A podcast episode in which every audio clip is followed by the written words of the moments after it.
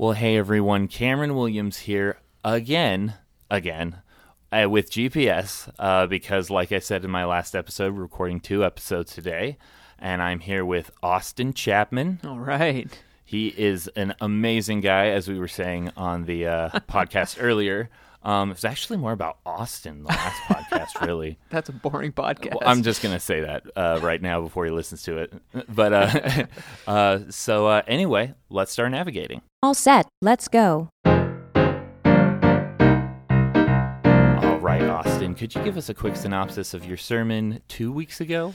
Two weeks ago, yeah, I, I would love to. So um, we're going through the book of First John, as I'm sure Brian said a few times, and um, I got to have um, what we call like, uh, you know, I'm still a little new here, so he gave me the, he, he gave me the home run text. He gave me, you know, every book, every every verse is special, and everything is God's word, and it's all awesome. But there's always those couple of verses that really pop out to you in a text, and so I was given the home run. I was given uh, First John chapter four, uh, starting in verse 18, which is. Um, you know, perfect love casts out fear. There's no fear in love. And um, is there anything more beautiful than um, picturing God's love for you and casting out fear? So, um, yeah, a quick synopsis would just be um, of understanding um, what perfect love is first. Um, what what does John mean when he talks about perfect love, and, and what is this fear that he's casting out? What is what is the use of it? Why is why is John giving us this message? Why what is what is the point? And so um, we we learned from the text that. Um, this relationship between fear and love, and that a lot of times we think we're doing loving acts, but they're actually come from a place of fear. You know, I, I'm going to mm. go help out at the homeless shelter because I want people to see me as being good, as being mm. nice. I'm afraid of what people think of me, so I'm going to do this loving act because I'm actually afraid.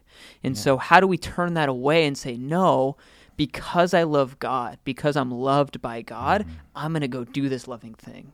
Yeah, yeah. There's there's so many verses about doing things with your heart and, and really like what's in your heart. Yeah. Um, and and I think that that's definitely something like we, we really need to check when we're doing this thing. Like like what what's within your comfort zone and and what maybe you're doing because maybe you are showing love within your comfort zone. But I think in most aspects, especially the example of Jesus, shows that going out of our comfort zone and being in the moment is is more is more worthy of of praise than just um, you know every run of the mill uh, like kind of stuff that you do. And not not saying that like you know feeding the homeless isn't a bad thing you know?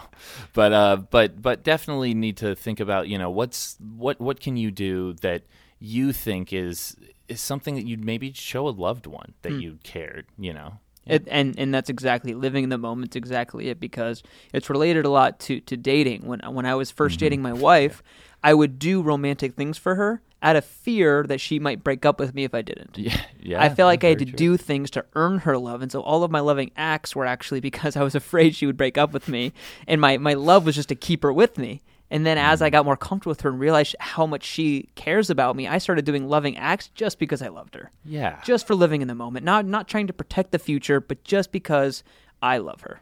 Yeah, and that's I think that's something we can definitely all relate to. You know, is is trying to keep someone around or keeping keeping certain people around by by being the loving that you think that they want, but it's it's not. You know, it's our our God tells us uh, time and time again how how He wants, and it's and it's just you know showing love and being uh, there and and and tending to the sick and needy, and and that's that is called that's one of our job descriptions as Christians. We are supposed to look out for the less fortunate. Yeah, which is how he ends that text in, in 1 John chapter 4 is goes Mm-hmm. into verse 21 of loving your brother. And then if you don't love your brother, you might not actually love God. And so there is this idea that to be loved by God is to then naturally go and love others. Um, and if, if you don't feel like you're loving your brother, uh, my point of my message is that's okay, but well, let's assess.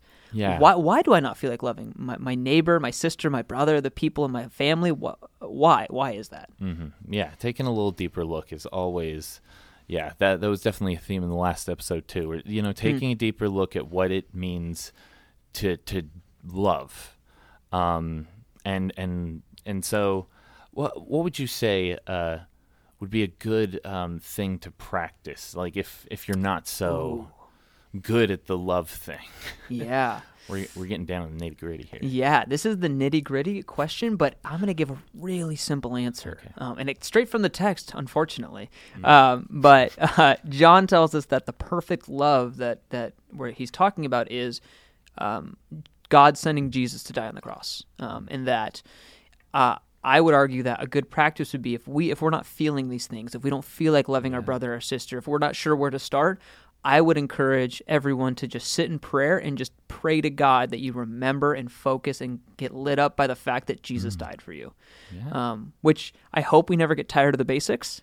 Yeah. But that is the basic, and that's to say, I am so loved by God. He thought of me when He sent His Son, and and once you get filled with God's love, then the other stuff I I do believe comes naturally. But the first thing would be go right back to God. Yeah, absolutely. That's that that's powerful because I mean, we we sometimes do forget that the small practices is like we are taught these small practices and and and through scripture what we should do because they're important mm-hmm. because they're necessary. It's it's not just, you know, oh, we do this to show our God how much we love him. It's it's to show ourselves how much we love him. It's the pra- it's the constant renewal and um, I was even having a discussion with my mom the other day about it, and my and my mom, sweetest lady ever, was like, you know, there's just some things I'm I'm not sure I'm doing right. I'm not sure. I don't know if I'm going the right. And I just kind of said, you know what? I don't think you need forgiveness because you're amazing, but maybe you should ask for forgiveness. Like maybe your prayer should just be asking for the things Sure. you think you need forgiveness for. Because I think that can really release you. It can really make you realize that you have more of a connection with God than just, oh, I have to do all the things that He wants me to do.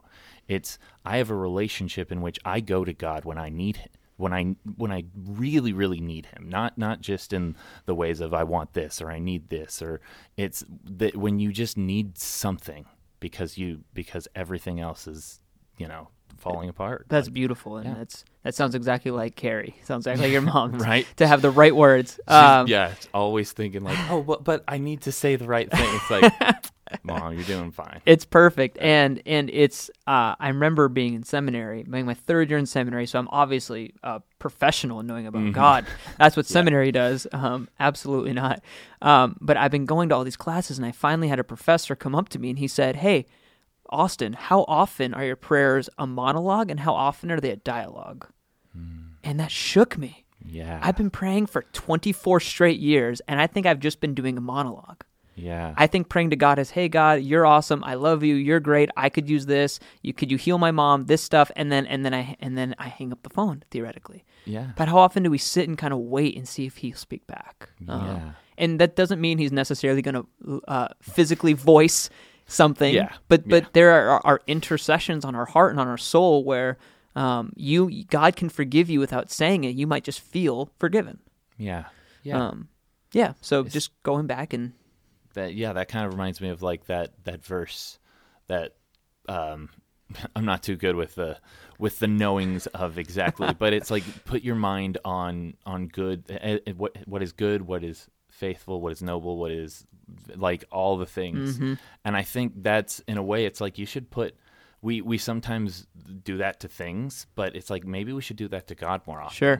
and he's a loving being that wants a relationship Sure. with us not not just the creator of the universe. It's he wants you.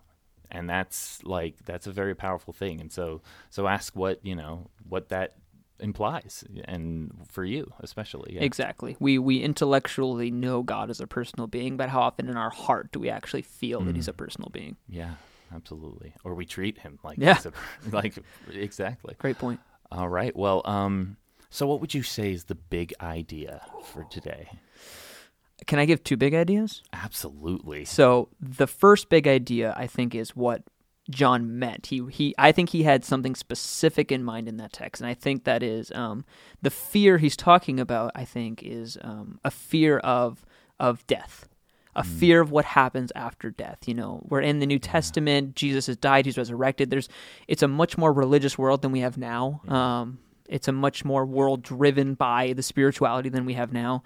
Um, and I think people are are afraid of hell. They're afraid of it, and so they're doing things. They're acting in ways that show that they're afraid of hell. Either that's I'm gonna I'm gonna go love on my neighbor because I'm afraid of going to hell. Hmm. And the text is I want I would love for people to walk away with this text and say, loving knowing that God loves you should make you not afraid of hell anymore. Yeah. Should make you not afraid of death. You are a victor over it. Uh, Paul said, um, "To live as Christ, to die is gain." I mean, how often do we think of death as a gain? Because for almost for people, death is either a gain or a loss. It's one or the other, right? Right. Um, and if you think it's a loss, that that will invoke fear. But because He sent His Son, our we should have a confidence of death. Mm-hmm. Um, and so I think that's specifically what he's talking about. And then especially Jesus' second coming. Um, yeah. When he comes on that final day in glory, like, are you going to be afraid or are you going to be stoked? Am I going to feel like it's a parent who told me to clean my room and then I didn't and they came home and I'm terrified? Or is it going to be like, man, there's my old friend Jesus. I've been waiting for him. I'm so excited. Yeah. Um, that. And then I think a, a second takeaway would be a little bit more application based and just say, man, how do we go forward in our days finding our source being love as opposed to our source being fear? Very powerful. It's very good. Uh, I, that's a first for GPS. Ooh. Two two big Oh, I'm so ideas. sorry. Wow, no, but that was good. that was your that was like your intro, man. Yeah. You you you came on stage and you rocked it. The first scary- time. The scary part is I think I could have a third big idea, but Well, um, well, save that for the next I will, episode. Yeah, yeah, absolutely. Um, so, uh, and what's an interaction you had this week that really, really touched your heart? I've had a few, but one that really stands out is um, there. There's uh, a gentleman that goes to our church named Charlie, and we love Charlie. Charlie, Oh, yeah. Charlie's the best, He's and awesome. um, He's I- just cool. I'm in a book He's study. I'm. I'm leading a book study that um, a couple people at the church are in, and it's it's with the book um, "The Ruthless Elimination of Hurry" by John Mark Comer, and it's just it's just the idea of how do you, we live in a society where we're constantly hurrying, and hurrying takes us away from God. That's that's the big idea. And so I was standing next to Charlie this most recent Sunday, and as I'm standing next to him, I get a notification on my phone that says that I have been on my phone on an average of five hours a day and that's 17% down from the week before. oh, And I I just felt I mean, I'm reading this book, I feel convicted, right? I'm feeling like, man, I and I don't have social media. right. I have no. Twitter or Instagram. Oh, where wow, where am I putting this time? Where and so I showed that to Charlie and Charlie Charlie was really encouraging and nice about it and then um, right before the service starts, we're in, we're in rehearsal, and Charlie walks up to me and says, "Hey, man, like, why don't you not touch your phone for the rest of the service?" And I'm like, I just told him about this, like, okay. And he goes, "Yeah, dude, I'd encourage you just for the rest of the service, don't touch your phone." And so I didn't touch my phone for the rest of the service, and I walked away and I said, "God, thank you for a friend like Charlie." Yeah. Thank you. Charlie's Charlie's a great guy. I, we we we took him to dinner one time, Cheesecake Factory, like right before all this stuff happened, and we just had a blast. Like Charlie Mm-hmm. is just a blast. He's the best. That's yeah, for sure. Shout out to Charlie. Yeah. So I got, I got, I immediately confessed something, and I immediately got encouragement from a friend, yeah. and I didn't look at my phone for that, and it felt very good. Nice man. That's that's a good that's a good ending though. well, thank you so much, Austin. Thank you. Thanks again for joining us today on GPS. You've heard from us. Now we want to hear from you. Reach out to us on Instagram at Glendale Post Sermon, and you can connect with Glendale Church at Glendale Church of Christ. You can find me on Instagram at Cam the Voice. Our website is www.glendale.church, where you can get more info about us, including location, hours, or if you just want to connect with someone. Thanks again for listening to Glendale Post Sermon. We'll see you next time.